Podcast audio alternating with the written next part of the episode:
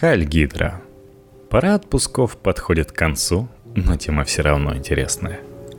Прогулки по тонкому льду. Почему стоит ждать новый банкротств авиакомпаний? Кризис ВИМ Авиа как симптом болезни всей отрасли пассажирских авиаперевозок. Анастасия Якорева на Репаблик. Поздно вечером в понедельник Рашид Мурсикаев, собственник ВИМ Авиа, авиакомпании из топ-10 по пассажиропотоку заявил, что у авиаперевозчика нет ни собственных, ни заемных средств, чтобы работать дальше. Компания полностью прекратила чартерные перевозки пассажиров. До октября она должна была перевести от 50 до 80 тысяч туристов. Туроператоры уже заплатили за это более 6 миллионов долларов. Судьбой денег заинтересовался теперь Следственный комитет – заведено даже дело о мошенничестве. О серьезных проблемах ВИМ Авиа стало известно еще два дня назад. В субботу авиакомпания отменила более десятка рейсов. Причиной стали долги перевозчика перед Домодедовым, аэропортом базирования.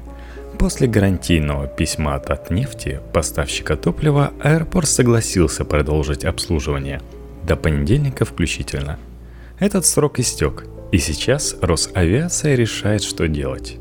Рассматриваются различные варианты, в числе которых введение антикризисного управления и отстранение существующего руководства от контроля за экономической деятельностью, говорится в сообщении ведомства. Впрочем, ВИМ авиа не исключение. Сложности у авиакомпаний не прекращаются последние три года – в 2014 году, после падения рубля, вырос номинированный в долларах лизинг самолетов. В стране упала покупательная способность. В 2015 на год закрылись перелеты в Турцию, популярное туристическое направление. Два года назад случилось крупнейшее в отрасли банкротство. Трансаэро, авиакомпания номер два в России, прекратила полеты, оставив кредиторам дыру почти 250 миллиардов рублей – Уход Трансайра на время разрядил обстановку. Другие игроки поделили между собой ее пассажиров, и это позволило на время поддержать рентабельность. Но пример Вим Авиа лишний раз доказывает, проблемы на банкротстве Трансайра не закончились. Что происходит с бизнесом авиакомпаний? Бизнес авиакомпаний сейчас напоминает прогулки по тонкому льду, считает генеральный директор консалтинговой компании «Инфомост» Борис Рыбак – Одно неверное движение и уйдешь под воду. Вим Авиа выбрала рискованную стратегию для танцев на льду. С начала этого года авиакомпания активно наращивала дальний магистральный флот, рассчитывая, вероятно, на туристов из Китая. В этом смысле Вим Авиа похожа на Трансаэро, которую потопили закупки широко фюзеляжных Boeing 747 – эти самолеты на падающем рынке генерировали для компании сплошные убытки, рассказал Republic топ-менеджер Трансайра. Но основная проблема всех авиакомпаний, структурная, считает рыбак, это избыточный парк и дешевые авиабилеты. Что в хлебопекарной, что в цементной, что в авиационной отрасли, все происходит одинаково. Если спрос ниже предложения, то сначала снижаются цены, а вслед за этим слабейшие производители разоряются, говорит гендиректор Ют Air Андрей Мартиросов. В России действительно сложилась парадоксальная ситуация с авиабилетами, при том, что значительная часть затрат авиакомпании исчисляется в долларах, После скачка американской валюты средняя цена билетов на внутренние перелеты почти не выросла. Авиакомпании не могут поднимать цены, иначе население вовсе перестанет летать кто может стать следующим банкротом. Даже с возможным уходом ВИМ Авиа парк самолетов останется избыточным, считает Мартиросов. Так что, скорее всего, все проблемы в отрасли сохранятся. Рыбак предполагает, что рынок продолжит консолидироваться и к следующей весне можно ожидать выбытия еще нескольких средних игроков.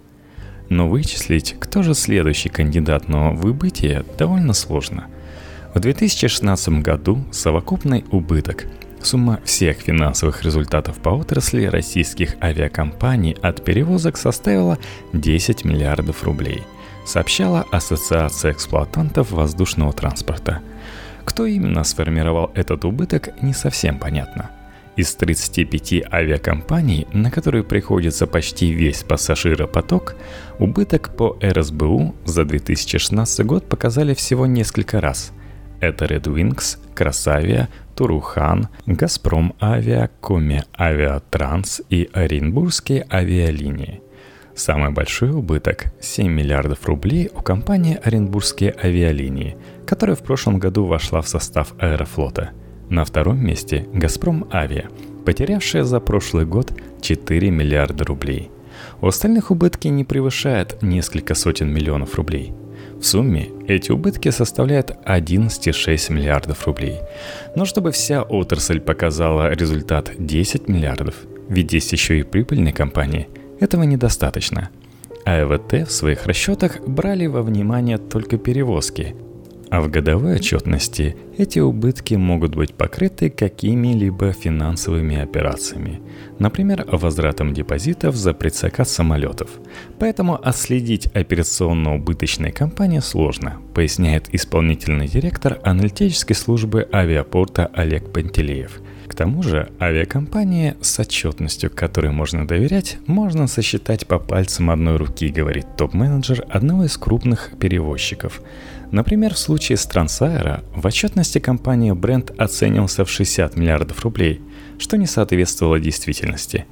Рыбак считает, что проблемы, скорее всего, не затронут пять ведущих компаний по пассажиропотоку. Их стратегия не основана на демпинге, и в нижнем ценовом сегменте они продают лишь небольшую часть билетов, конкурируя не за счет цены, а за счет сервиса. Что изменится для пассажира? Будут ли расти цены на авиабилеты – После банкротства Трансайра на некоторых направлениях образовался дефицит. И это сказалось на стоимости перевозок. Они немного выросли. Но значительно цены с тех пор не изменились. Уход Вим Авиа может повлиять скорее на дальнемагистральные перевозки в пределах России свыше 5000 километров. Фактически Аэрофлот останется в этом сегменте монополистом, говорит Мартир Росов. В целом по рынку доля аэрофлота в пассажиропотоке 32,5%. Но на цену такая перемена не повлияет. Правительство этого не допустит, уверяет рыбак. На средних магистральных перевозках расклад сил не изменится. Здесь по-прежнему остается несколько средних игроков, продолжающих конкурировать за пассажиров. Реалистичным выглядит рост цены на билеты на 10-15%. Но и это вряд ли вопрос ближайшего года.